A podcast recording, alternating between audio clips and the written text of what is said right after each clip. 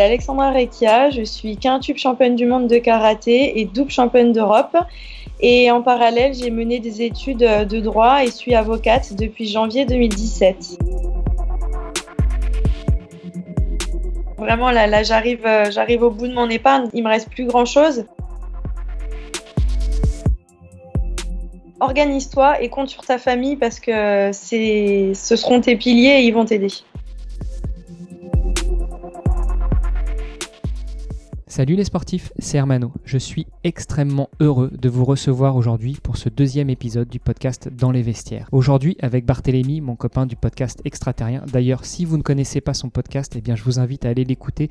Barthélémy réalise de grandes interviews de sportifs inspirants qui vont vous aider au quotidien à améliorer votre pratique du sport, mais également votre quotidien professionnel et votre quotidien personnel. Allez, revenons au podcast dans le deuxième casier de ces vestiaires. Nous allons découvrir Alexandra. Alexandra est multimédaillée mondiale, multimédaillée européenne et elle se prépare pour les Jeux Olympiques de Tokyo. Et vous allez voir que cette préparation n'est pas de tout repos pour elle. Juste avant de vous laisser avec notre invité, n'oubliez pas que le meilleur moyen pour que notre podcast se fasse connaître et que nous continuions à diffuser la bonne parole, c'est d'aller sur les plateformes de podcast et notamment Apple Podcast, de nous mettre une notation et un commentaire et de partager ce que vous êtes en train d'écouter sur les réseaux sociaux. Ce podcast dispose d'un compte Instagram, c'est vestiaire Vous pouvez bien entendu nous taguer sur Instagram en story ou sur une photo et on se fera un plaisir de vous repartager. Ce sera le meilleur moyen pour nous aussi de nous faire connaître et de diffuser la bonne parole. Allez sur ce, je ne vous embête pas plus longtemps et je vous laisse aller écouter l'épisode avec Alexandra réalisé en collaboration avec Barthélémy. Aujourd'hui, j'ai la chance d'avoir un, accompagnateur, un, co-intervieweur avec moi en la personne de Barthélémy. Salut Bart. Salut Armano, comment vas-tu? Bah écoute, euh, très bien. Euh, et puis nous avons une superbe invitée aujourd'hui que toi tu connais déjà, mais euh, qui va qui va nous parler de, choses un peu diverses de ce que vous avez déjà abordé dans le podcast extraterrien. Ouais, tout à fait. Bah, j'ai eu la chance de rencontrer Alexandra cet été, il y a quelques mois. c'est vrai qu'on a passé un super bon moment. On a parlé beaucoup de sa carrière, un petit peu aussi effectivement de de sa vie euh, personnelle à côté, parce que il euh, n'y a pas que le sport dans, dans la vie, il faut aussi euh, euh, avoir un exutoire et se financer. Du coup, non, c'était un super épisode. C'est aujourd'hui, je crois que c'est un des top 3 dans les meilleures écoutes sur le podcast extraterrien. Donc c'était vraiment un super bon épisode et les, les auditeurs en, en demandent encore plus maintenant. Et ben voilà, ils en auront plus. Donc euh, avec notre invité, salut Alexandra. Bonjour. Et puis bah du coup avec l'introduction qu'a fait Bart, là je crois qu'on a la pression là. On va être obligé de faire encore mieux que ce que vous avez fait sur Extraterrien. Bon, on va tâcher et puis de parler de choses différentes aussi pour pouvoir euh, compléter. Euh, ce que je te propose, ce que je vous propose, euh, c'est de rentrer directement dans le vif du sujet. Enfin pas tout à fait dans le vif du sujet de ce podcast, mais déjà de te donner la parole, Alexandra, pour que tu nous dises bah, qui tu es, ce que tu as fait jusqu'à présent, et, et puis après on, on passera à la séance de questions-réponses. Très bien. Bah, bonjour à tous les auditeurs, je m'appelle Alexandra Rekia, je suis quintube championne du monde de karaté et double championne d'Europe. Et en parallèle, j'ai mené des études de droit et suis avocate depuis janvier 2017. Voilà, pour faire bref. Donc on dit bonjour maître, c'est ça? C'est ça.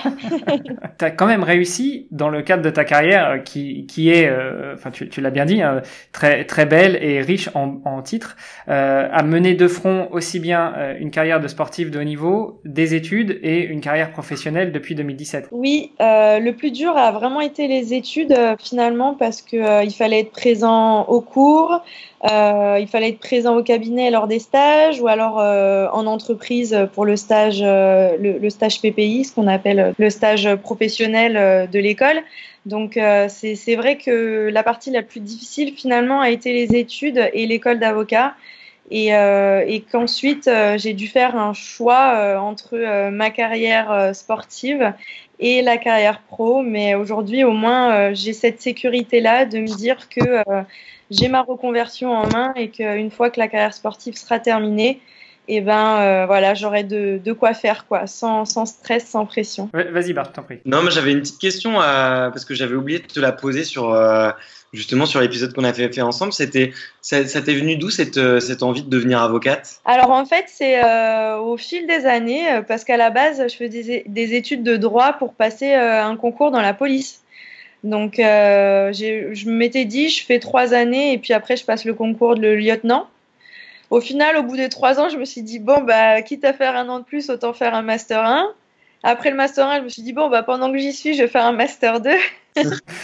et à l'issue du Master 2, on a un stage, en fait, à faire euh, soit en entreprise, soit en cabinet. Et, euh, et euh, par le biais d'un ami, j'ai pu rentrer dans un prestigieux cabinet de droit social dans le 8e à Paris. Et euh, c'est là que j'ai su que c'est ça que je voulais faire par la suite. Donc avocate spécialisée en droit social. Ouais, tout à fait. Bon, c'est bien, il va y avoir de l'actualité en ce moment-là.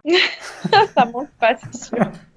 Moi, je crois que ça n'a jamais vraiment manqué dans le droit social. Non, c'est un droit qui est hyper pragmatique, donc euh, on en fait un peu tous les jours en fait. Justement, en parlant de ce que tu fais tous les jours, tu t'entraînes aussi et à haute dose, d'autant plus euh, ces derniers mois, si j'ai bien compris, parce que comme tu nous l'as dit, tu as mis un petit peu en, en suspens ta carrière d'avocate pour te consacrer à ta carrière de sportive. Quel a été le déclic pour toi de te dire, bah euh, là, je vais, peut-être laisser un petit peu de côté euh, mon, job d'avocate et je vais me mettre à fond dans le sport. Alors, le déclic, ça a été l'entrée du karaté aux Jeux Olympiques de Tokyo euh, pour 2020.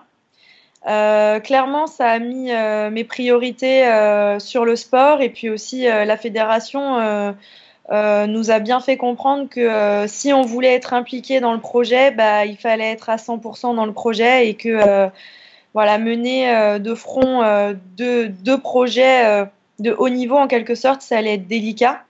Donc, euh, bah, j'avais déjà prêté serment, donc euh, je me suis pas omis euh, du barreau.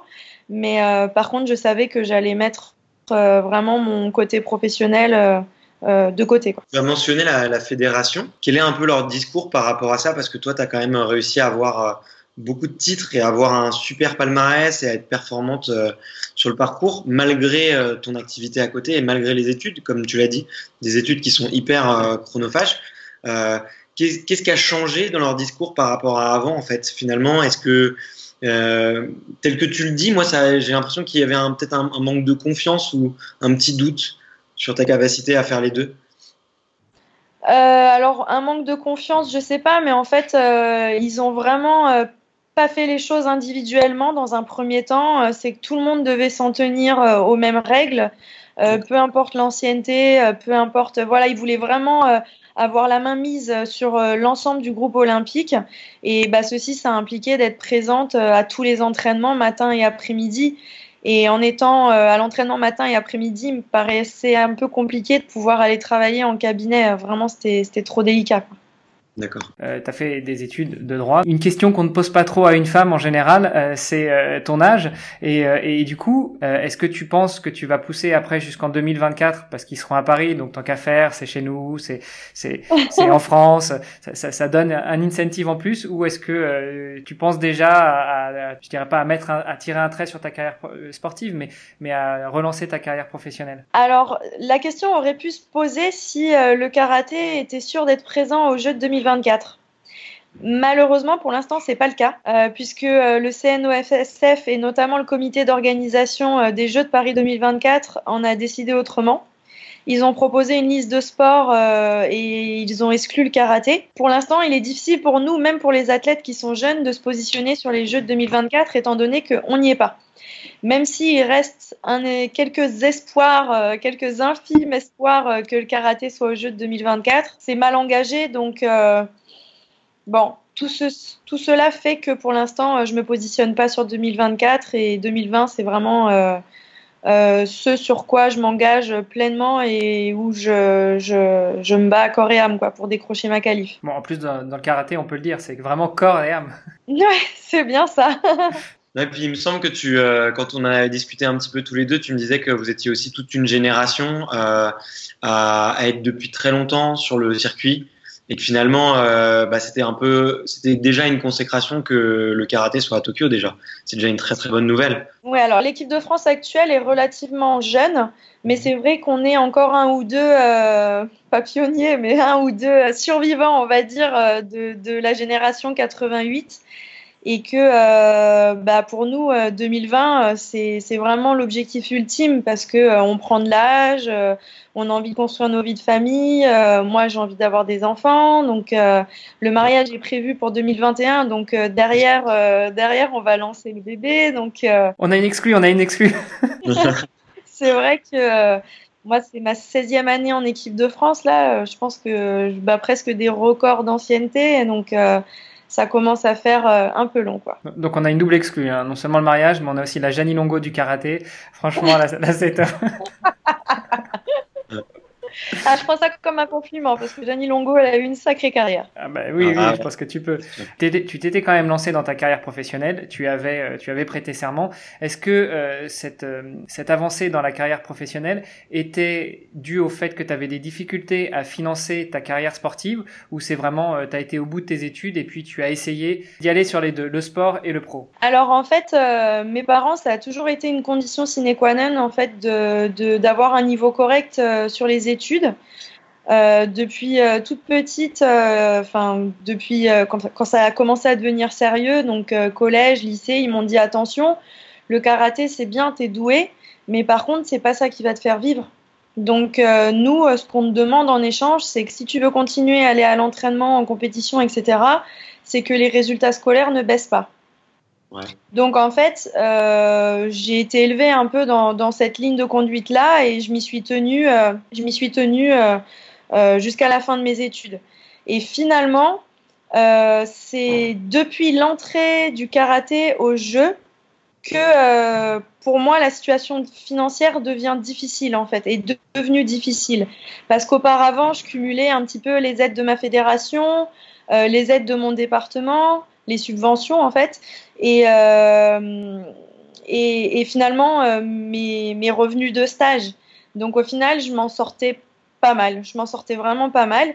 Mais c'est vrai que depuis que j'ai dû ralentir mon activité euh, professionnelle et que je me suis concentrée que sur le karaté, et bah, du coup, j'ai dû puiser sur mon épargne personnelle pendant, pendant plus d'un an. Et, et là, là, depuis, depuis 4-5 mois, ça devient difficile, ouais. Alors c'est bien parce qu'on est vraiment dans le sujet du coup. Moi, je, je voulais interviewer les sportifs de haut niveau pour savoir comment est-ce qu'ils géraient leur carrière de front. Alors on va passer sur les sur les grandes stars qui qui ont des contrats de sponsoring et puis qui finalement s'en sortent très bien. Après, chacun a ses problèmes, euh, mais mais c'est impressionnant de savoir que euh, une championne, quintuple championne du monde, double championne d'Europe, a du mal euh, quand même, euh, surtout en année olympique, à financer sa carrière sportive. Tu nous disais très rapidement tout à l'heure que tu vivais euh, bien, assez bien avant, notamment sur la base des, subventions, des subsides, des aides que t'apportait la fédération ou autre. Est-ce que tu peux nous en dire plus ou c'est un sujet un peu tabou? Non, c'est pas tabou. Alors, le, le, en France, en fait, à partir du moment où un sportif de haut niveau cumule un double projet, il est vachement aidé. Euh, on peut avoir des subventions de la région, euh, du département. Euh, la fédération fournit des aides personnalisées et en plus peut euh, financer euh, une partie euh, de l'école, des, des, coûts en fait que génèrent les études. Quand tu parles de double projet, c'est-à-dire un projet sportif et un projet professionnel ou un projet d'études? Oui, c'est ça, exactement. Et mais du coup, l'aléa, c'est que si on veut se consacrer entièrement à son projet sportif, bah là, en fait, on se retrouve un peu plus démuni. C'est vrai que ça devient tout de suite plus compliqué. Et, euh, et, bah, on court un petit peu après les subventions à droite à gauche, mais, euh, mais euh, c'est pas suffisant, quoi. Vraiment pas. Et c'est assez marrant parce que tu, tu, vois, tu as mentionné tout à l'heure que la fédération vous a recommandé quand même de vous mettre à plein temps hein, sur, euh, sur la préparation des JO. Donc toi, tu perds une source de revenus. Euh, mais est-ce que à côté de ça, la, est-ce que à côté de ça, comment dire, la, fédération vous aide à essayer d'en trouver d'autres, ou est-ce que euh, ils ont euh, d'autres euh, d'autres effets de levier justement pour vous accompagner et compenser un petit peu cette, perte entre guillemets quoi? Alors la fédération, elle, aide un petit peu dans la recherche, par exemple, de, de contrats images, ou alors dans la recherche de, de conventions d'insertion professionnelle. Euh, mais c'est vrai qu'on est quand même un, panel euh, de sportifs. Voilà, on est une trentaine, quarantaine de sportifs en équipe de France. Et du coup, euh, c'est impossible de, trouver des contrats pour, pour tout le monde. Quoi. Et ces dernières années, ils ont signé pas mal de, de CIP avec la SNCF, euh, ou alors quelques contrats images avec euh, des entreprises privées. Alors CIP pour nos auditeurs? CIP, c'est Convention d'insertion professionnelle. En fait, c'est une convention tripartite euh, entre le sportif, la fédération et l'entreprise privée, qui est souvent la SNCF par exemple. La SNCF ou la RATP, ça peut être EDF, ça peut être toutes ces entreprises-là qui participent au pacte de performance en fait qui a été mis en place par le ministère des Sports. Tu as Alizé Agier, il me semble, qui, voilà partie, par exemple. Exactement, c'est ça. Donc voilà, mais finalement, on s'aperçoit que ce, ce modèle-là a un peu ses, des limites puisque euh, c'est pas possible de couvrir euh, tous les athlètes qui, qui, en ont besoin, quoi. Et moi, je pense qu'à un moment donné, la fédération m'a un peu oubliée dans le sens où pour eux, dans leur tête, en fait, j'étais avocate. Donc, euh, forcément, je travaillais et, euh, et j'avais des ressources et des revenus. Et c'est là que j'ai dû un petit peu taper à la porte et dire non, mais en fait, moi, depuis euh, septembre 2018, euh, je fais que m'entraîner, je travaille pas, donc euh, j'encaisse pas d'honoraires et je me, je me, je me rémunère pas, quoi. C'est tout à ton honneur, mais tu vois, tu as une grosse communauté. Donc oui. on peut, aussi, on peut avoir tendance à croire que les abonnés sur Instagram te rémunèrent. Ouais, c'est ça. Et euh, je pense que ça a peut-être dû jouer aussi, tu vois. Euh, J'en discute beaucoup, de plus en plus avec des sportifs, et c'est vrai que euh, avoir une communauté, c'est pas forcément avoir des sponsors. C'est deux, deux, choses très différentes. Oui, c'est totalement vrai parce que moi aujourd'hui, je suis suivie par plus de 40 000 personnes, 42 000 personnes sur Instagram et quasiment 20 000 sur Facebook. Et en fait, ces réseaux sociaux ne me rapportent strictement rien. Voilà, c'est à part, à part, je parle financièrement bien entendu. Hein. Euh, c'est vraiment un soutien moral euh, qui fait du bien. D'ailleurs, je suis très proche de ma communauté et je la remercie encore parce qu'ils sont, euh, ils sont vraiment géniaux. Mais par contre, je monétise pas du tout Instagram et Facebook. Donc, contrairement à ce que certains peuvent croire, ben non, je, je me fais pas d'argent grâce à Instagram et à Facebook. Pas du tout. Et, et euh, alors, on va peut-être passer sur la partie justement partenaire sponsor parce qu'on est en train d'en parler, contrat d'image et autres. Euh, Est-ce que toi, tu as des sponsors qui te qui t'accompagnent ou des partenaires qui, qui t'aident au, au, quotidien? Alors, j'ai des partenaires, oui.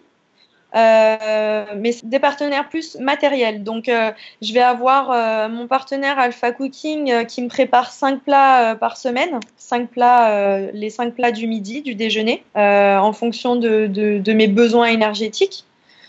J'ai NutriPure qui me fournit mes compléments alimentaires. Après, j'ai Active Chiro qui s'occupe un peu de, de, mes soins, qui est ma chiropracteur. -huh. Et j'ai également Clean Alliance qui, qui, gère en fait une partie de ma récupération avec la balnéo et la cryothérapie. Ok, donc on est, on est plus sur, sur de la dotation produit ou de service. Quoi. Exactement. Donc ça, ça t'enlève une partie de ton budget, mais malgré tout, c'est pas ça qui, qui met les pattes pour le repas du soir. Bah, ça paye pas mes factures, quoi.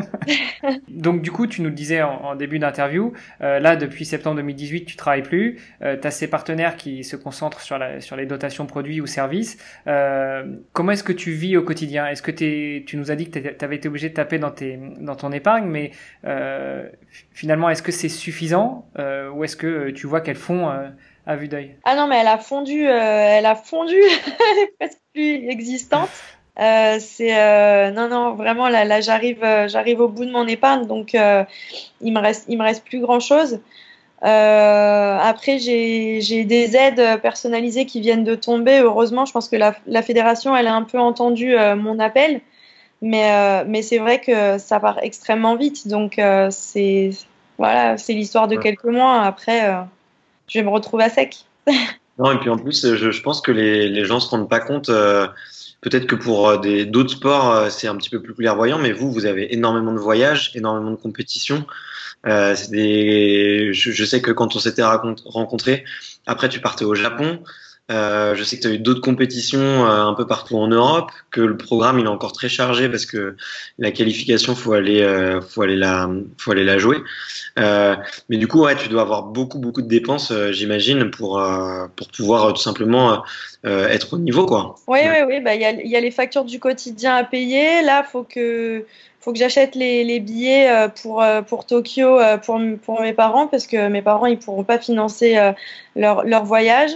Euh, faut aussi que, que je prépare euh, les compétitions, euh, les séries A qui sont pas pris en charge par ma fédération. Donc euh, tout ça, c'est des, des, dépenses euh, qui sont non négligeables, en effet, oui. Alors tu vois, c'était vraiment justement l'idée de ce podcast, c'est de, de, faire comprendre euh, à tous nos auditeurs euh, et peut-être euh, les inciter à mettre la main au porte-monnaie, mais leur faire comprendre que la vie de sportif de haut niveau, finalement, c'est pas euh, c'est pas juste se faire plaisir avec son sport et puis siroter un cocktail au bord de la piscine. Il y a le challenge sportif, mais il y a aussi le challenge financier qui va derrière, parce que les fédérations et notamment dans les entre guillemets grands pays sportifs comme la France, qui compte beaucoup de de sportifs, n'a pas forcément suffisamment de moyens pour soutenir tous ces sportifs. Eh bien, c'est c'est un parcours du combattant de tous les jours. Ouais, bah, c'est vraiment ça. C'est que on, on, gagnerait en fait à être un tout petit peu plus aidé afin d'être plus serein et se concentrer uniquement sur la préparation sans se soucier euh, des factures à payer et des, petits imprévus là, qui, peuvent survenir euh, au quotidien et, qui vraiment peuvent plomber une préparation. Sur la partie partenaire slash sponsor, euh, tu nous disais tout à l'heure que tu avais des, sponsors qui font plutôt de la dotation produit slash dotation de service. Est-ce que tu crois que ils ont été aussi séduits par ton projet que par la force de ta communauté ou c'est vraiment ils ont tout misé pour toi ou juste pour t'accompagner Je pense que c'est un peu des deux. Euh, je pense qu'ils ont aimé euh, ma personnalité, euh, le fait que je sois proche des gens et que je fédère finalement ma, ma, propre communauté, ce qui est toujours bien pour une marque, hein, parce que quand on est proche de sa communauté, on, on communique forcément de manière plus personnelle et pour vendre un produit, c'est plus sympa. Et puis bon, j'ai plutôt la réputation d'être cash euh, et, honnête. Donc euh, voilà, je présenterai pas des produits que j'utilise pas et, que je juge euh, pas, pas terribles. Donc c'est aussi ça ma force, c'est que ma communauté, elle peut vraiment compter sur un discours qui est sincère et totalement honnête. Pour ta solution, en fait, tu as décidé de faire appel à ta communauté, qui était pour le coup vraiment une de, une de tes forces. Enfin, à quel moment tu as commencé un peu cette réflexion-là? Pourquoi tu as choisi ce canal-là plutôt que plutôt qu'une autre source de, financement? Alors en fait, c'était pas mon idée du départ. Ce sont deux étudiants en master euh, STAPS en fait en marketing qui m'ont approché, euh, qui dans le cadre de leur projet euh, bah, devaient lancer une campagne de crowdfunding. Et en fait, par le biais de connaissances qu'ils pouvaient avoir dans le monde du sport et notamment au Krebs, euh, c'est mon nom qui est sorti et du coup ils m'ont contacté, ils m'ont sensibilisé un petit peu à la démarche. Euh, c'est vrai qu'au début j'ai un peu hésité parce que euh, quand on l'a jamais fait, c'est difficile d'aller réclamer de l'argent aux gens en fait. C'est vraiment, moi c'est quelque chose qui me gênait beaucoup. Même si on m'en avait déjà parlé, ma communauté m'avait déjà dit oui, tu devrais faire ci, tu devrais faire ça j'avais jamais osé euh, sauter le pas et le fait en fait que ce soit des étudiants euh, dans le cadre de leur stage euh, qui, qui, viennent en fait me, me, me proposer ça avec un angle hyper professionnel parce qu'avec tout un, accompagnement via le site Fosbury qui est hyper professionnel, hyper cadré et qui surtout est réservé aux sportifs et aux challenges sportifs finalement, bah, je me suis dit bah pourquoi pas. Je me suis dit que j'avais une communauté euh, hyper, euh, hyper présente et euh, j'étais, je doutais pas qu'elle serait ravie de m'aider. Donc, bah, on a lancé le projet il a fonctionné au-delà de mes espérances, quoi. Vraiment, on a atteint une belle somme et, euh, et j'en suis ravie, quoi. C'était top, donc euh, ça me prouve que j'ai eu raison de le faire. tu, peux nous en dire plus sur la somme ou pas? Enfin, c'est juste pour avoir aussi une idée du budget. Pour... ouais, on a dépassé les 9000 euros là. On est à 9200 et des poussières. On était parti sur un objectif de 5000. D'accord. Ouais, effectivement, elle est plus que dépassée. Elle a presque doublé. Puis bon, après, il faut savoir que bien sûr, sur ces sommes-là, on récupère pas la totalité parce que le site prend une commission. Mhm. Et puis après, on utilise une partie de la somme pour euh, acheter les contreparties. Euh, nous, on a mis des t-shirts, des ceintures, euh, des packs, des cartes de dédicace, etc. Donc, du coup, ça, ça va servir à financer aussi l'achat de, des contreparties pour les, les, donateurs. Vous avez fait appel à un site, tu, tu nous rappelleras peut-être le nom et puis on mettra ça dans les show notes de, de l'épisode. C'est vraiment une campagne de crowdfunding, c'est-à-dire les gens viennent, il y a des contreparties et puis ils donnent ce qu'ils veulent par rapport aux contreparties et aussi par rapport au niveau d'aide qu'ils veulent apporter Ou est-ce qu'il y a aussi, comme peut le faire la plateforme Sponsorize Me, euh, des contreparties avec des, enfin, des contrats d'image en fait, avec des, des, plus gros sponsors ou partenaires? Alors c'est vrai que dans les contreparties, on n'a pas proposé, euh, par exemple, d'intervention en entreprise ou euh, des choses comme ça. J'avoue qu'on n'y a pas pensé en fait, ou on y a pensé trop tard. Donc, euh, mais après, c'est quelque chose qui, peut, qui peut toujours se faire. Enfin, je l'avais précisé euh, sur, sur mes réseaux que, bien entendu, si une entreprise euh, voulait faire une donation qui, qui, dépassait les 500 euros, par exemple, ou qui, qui, était, qui, qui équivalait à la somme de 500 euros, je serais ravie de venir intervenir dans leur entreprise. Euh, pour faire une initiation et puis parler un petit peu de, de, mon parcours et de mon projet. Par contre, il y a effectivement des contreparties. Euh, on a commencé, je crois, à la somme de 10 euros et ensuite on a augmenté tous les 10 ou 20 euros et on, on a essayé de mettre euh, des, des, produits ou alors euh, des, des, vidéos de remerciements Voilà, et puis des initiations karaté aussi. Pour ceux qui mettaient 200 euros ou plus, ils pouvaient bénéficier d'un cours privé avec moi. C'est euh, Fosbury, I Believe in You. D'accord, ok, super. Je voulais savoir du coup, les, les donateurs, tu savais un petit peu qui c'était? Est-ce que c'était principalement des gens de, qui te suivaient sur les réseaux? Ou est-ce que tu as réussi à aller toucher un autre public? Est-ce que c'est des gens que, auxquels tu t'attendais? Ou, ou pas du tout? Bah, à vrai dire, il y a eu des deux. Il y a eu des amis euh, qui ont contribué, euh, des amis très proches qui ont contribué, ça m'a, vraiment touché. Euh, il y a eu des, personnes qui me suivent de ma communauté avec qui j'interagis très souvent qui, ont, contribué, mais il y a aussi des gens que je connais pas qui ont contribué, euh, des gens qui font pas de karaté, qui me suivent pas sur les réseaux, euh, qui ont été touchés euh, soit par des connaissances de connaissances. vraiment, les gens ont partagé massivement le, le, lien et du coup, je pense que ça a pu toucher plein de personnes et c'est ça qui est merveilleux avec les réseaux sociaux et, et avec voilà c'est cette entraide et cette solidarité même avec des personnes qu'on connaît pas. sur ta campagne, toi, les, quels étaient les sujets en particulier que tu voulais financer? Je sais que tu as parlé de tes parents euh, notamment, mais euh, comme j'avais participé et que j'avais lu la description, euh, et j'ai trouvé que c'était une très bonne stratégie de dire exactement ce que tu allais financer avec, avec cet argent-là. et vu que tu as dépassé, du coup, bah, qu'est-ce que tu vas pouvoir financer en plus que, que, que ce qui était prévu? Bah Déjà, je vais financer le billet d'avion de mes parents pour Tokyo. Ça, c'est bien. Euh, ouais, Déjà, ça, c'est une sacrée dépense. Donc, euh, ça représente à peu près entre 3 000 et 4 000 euros quand même, les billets pour le, pour, euh, pour le Japon. les prix augmentent toutes les semaines. En plus, forcément, ils en profitent, c'est les jeux. Donc, on est sur la fourchette haute, ce qui est, ce qui est logique. Et euh, bah ensuite, euh, je vais en profiter euh, pour pouvoir financer des compétitions comme par exemple la Serie A au Chili, à valider par ma fédération parce que je crois qu'ils sont pas très chauds pour qu'on y participe. Donc à valider avec eux parce que seulement dix jours après, on a l'Open de Paris qui est un, juste un des plus gros objectifs de la saison 2020. Voilà, c'est important pour la fédération que les athlètes français brillent à domicile. Donc, euh, Qualificatif, les Open de Paris? Oui, oui, oui, c'est COF6, c'est hyper important. Ok. Donc, euh, voilà. Et en plus, c'est une compétition qui est dans le parcours de sélection pour le tournoi de qualification olympique.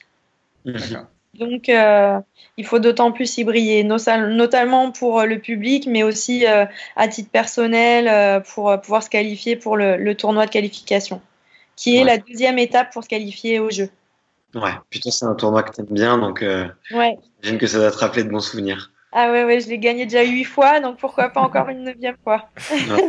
Alors justement, on n'a pas trop parlé de, de cette, de cette partie-là, mais qui, je pense, a un intérêt dans le dans le financement de la carrière d'un sportif de haut niveau. C'est pour aller au JO, quelles ont été les règles qui ont été définies pour que tu puisses te qualifier? Est-ce que c'est sur, euh, alors on a bien compris, c'est pas sur une compétition, mais est-ce que ça t'oblige à beaucoup de déplacements, beaucoup d'abnégation, beaucoup de, de, travail, et puis euh, forcément à sortir le portefeuille? Alors, euh, il y a deux façons de se qualifier au jeu. La première, c'est par le ranking. Euh, c'est un classement qui a démarré en juillet 2018. Euh, il y a trois types de compétitions. Il y a les séries A qui sont COF 3, les premières ligues qui sont COF 6, les championnats continentaux, donc Europe, Asie, etc., panaméricains, qui sont COF 6 également, et les championnats du monde qui étaient COF 12. D'accord. La fédération a fait le choix sur ce parcours de n'engager les athlètes français que sur les premières ligues, les championnats continentaux et les championnats du monde. Donc du coup, en fait, déjà, l'équipe de France, de manière générale, ne participe pas aux Serie A. Donc ça veut dire que depuis un an et demi bientôt, bah, il y a pas mal de compétitions auxquelles on n'a pas participé, ou alors on a participé avec notre club. Donc du coup là c'était des, dépenses à titre perso, pas pris en charge par la fédération. Moi par exemple à titre perso, en dehors de l'équipe de France, j'ai participé à la Serie A à Istanbul euh, l'année dernière. Euh, enfin l'année dernière, 2019, c'était au mois de mai, et au mois de juin à la Serie A de Montréal. Donc euh, ça, c'était des dépenses à titre perso et en partie pris en charge par mon club. Il a fallu mettre la main un petit peu au portefeuille. Après, sur les, compétitions euh, de Première Ligue, la fédération nous prend en charge. Et sur les championnats continentaux et championnats du monde, la fédération prend en charge également.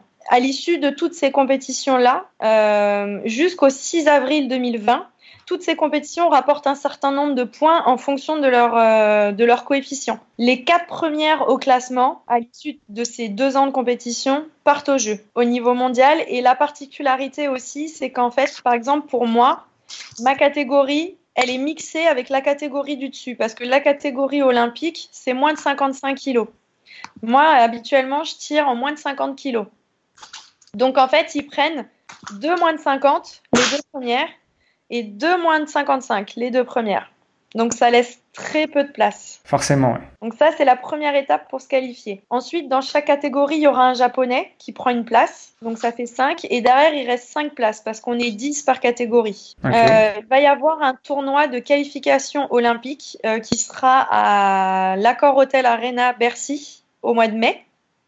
Euh, du 6 au 8, je crois, ou 6, 7, 8. Oui, c'est ça, du 6 au 8 mai.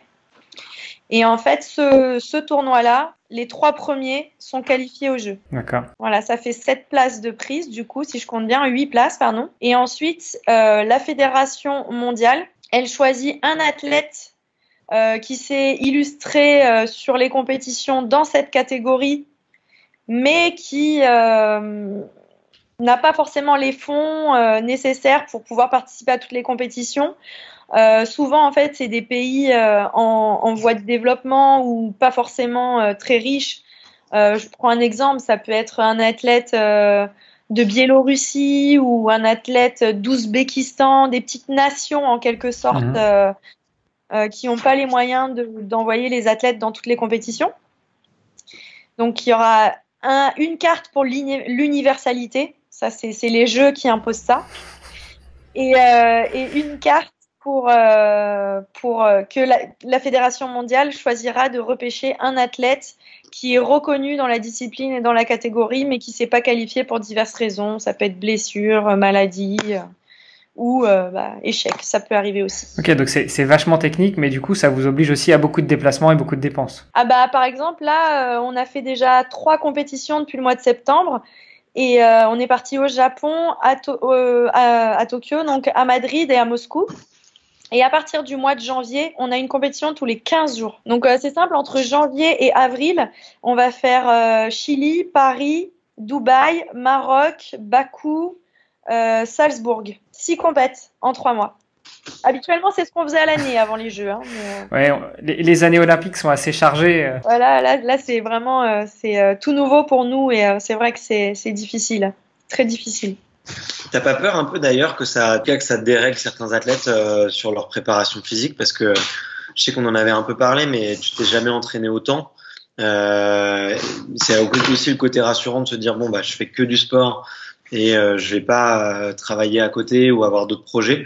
Mais est-ce que euh, est-ce que ça fait peur euh, certains athlètes effectivement d'avoir une année euh, aussi chargée justement euh, euh, alors que bah, on connaît hein, un peu la, la phobie des sportifs euh, euh, six mois avant les Jeux, euh, c'est un peu euh, tout le monde a vraiment euh, fait vraiment très attention à ce qu'il fait quoi. Donc comment est-ce que toi tu le vis et comment est-ce que les autres un peu athlètes de l'équipe le vivent parce que pour vous c'est une première. Et ben en fait, on vit au jour le jour, on s'adapte en fonction euh, de la fatigue, on écoute vachement plus notre corps parce que c'est vrai que les déplacements, même si ça reste euh, la plupart du temps en Europe, ça prend beaucoup d'énergie, prendre l'avion, euh, piétiner. voilà, être jamais chez soi. Donc le corps, le corps, c'est vrai qu'il souffre, il souffre plus qu'habituellement. Du coup, la- la- le staff est quand même vachement à l'écoute euh, des moindres signes de fatigue et euh, ben on n'hésite pas à lever le pied euh, quand on a à le faire. Et ben en fait là, c'est juste qu'on n'a pas le choix. Mm. Si on veut se qualifier, on est obligé de participer à toutes les compétitions et, et en fait, ça se joue surtout dans les périodes d'entraînement. Ouais. Là, on est contraint vraiment de, de lever le pied à l'approche des compétitions. Mais à la fois, on a fait un gros travail de fond cet été, euh, justement pour pouvoir supporter et tenir la ligne droite euh, de cette année 2020. Oui. Ouais parce que c'est bah du coup les conditions sont les mêmes pour toutes les compétitrices et tous les compétiteurs donc euh, C'est faites plus- maximum pour se qualifier.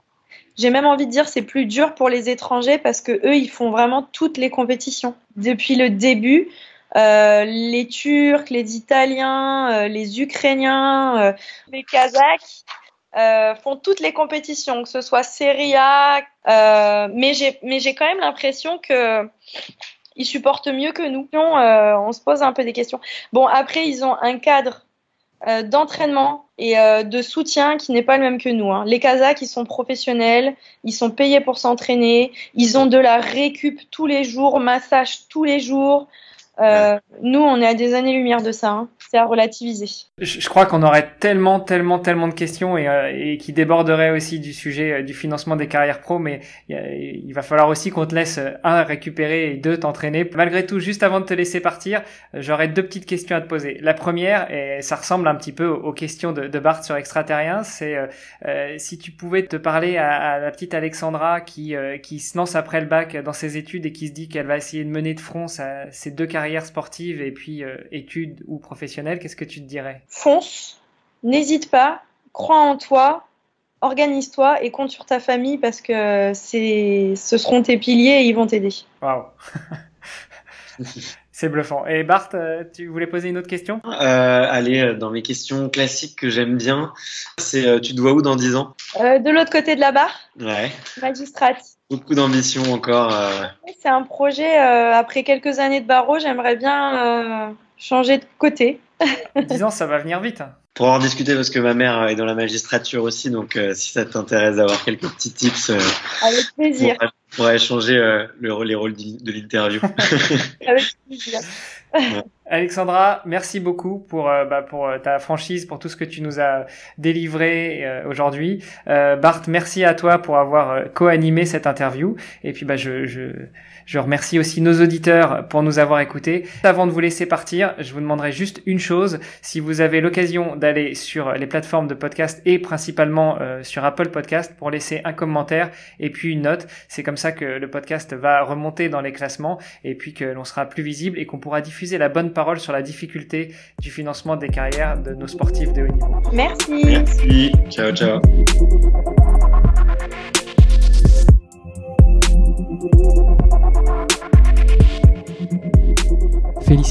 Vous avez réussi à écouter cet épisode jusqu'à la fin. J'espère qu'il vous aura plu. En tout cas, faites-le moi savoir. Connectez-vous sur les plateformes de réseaux sociaux. Vous trouverez tous les liens sur vestiaire.info. Dites-nous ce que vous avez pensé de cet épisode. Soyez réaliste, dur. En tout cas, dites-nous ce que vous en avez pensé au niveau de l'interview, au niveau de la qualité du son, au niveau de la qualité du podcast. C'est grâce à vos commentaires que je m'améliorerai. Mais c'est aussi grâce à vous que nous allons pouvoir recevoir plein d'invités. Encore une fois, taguez le podcast mettez des commentaires sur iTunes, invitez vos amis à l'écouter. Inscrivez-les de force sur toutes les plateformes de podcast. Plus nous aurons d'auditeurs et plus nous pourrons diffuser cette bonne parole. Allez sur ce, je vous embrasse et je vous dis à la semaine prochaine. Salut les sportifs.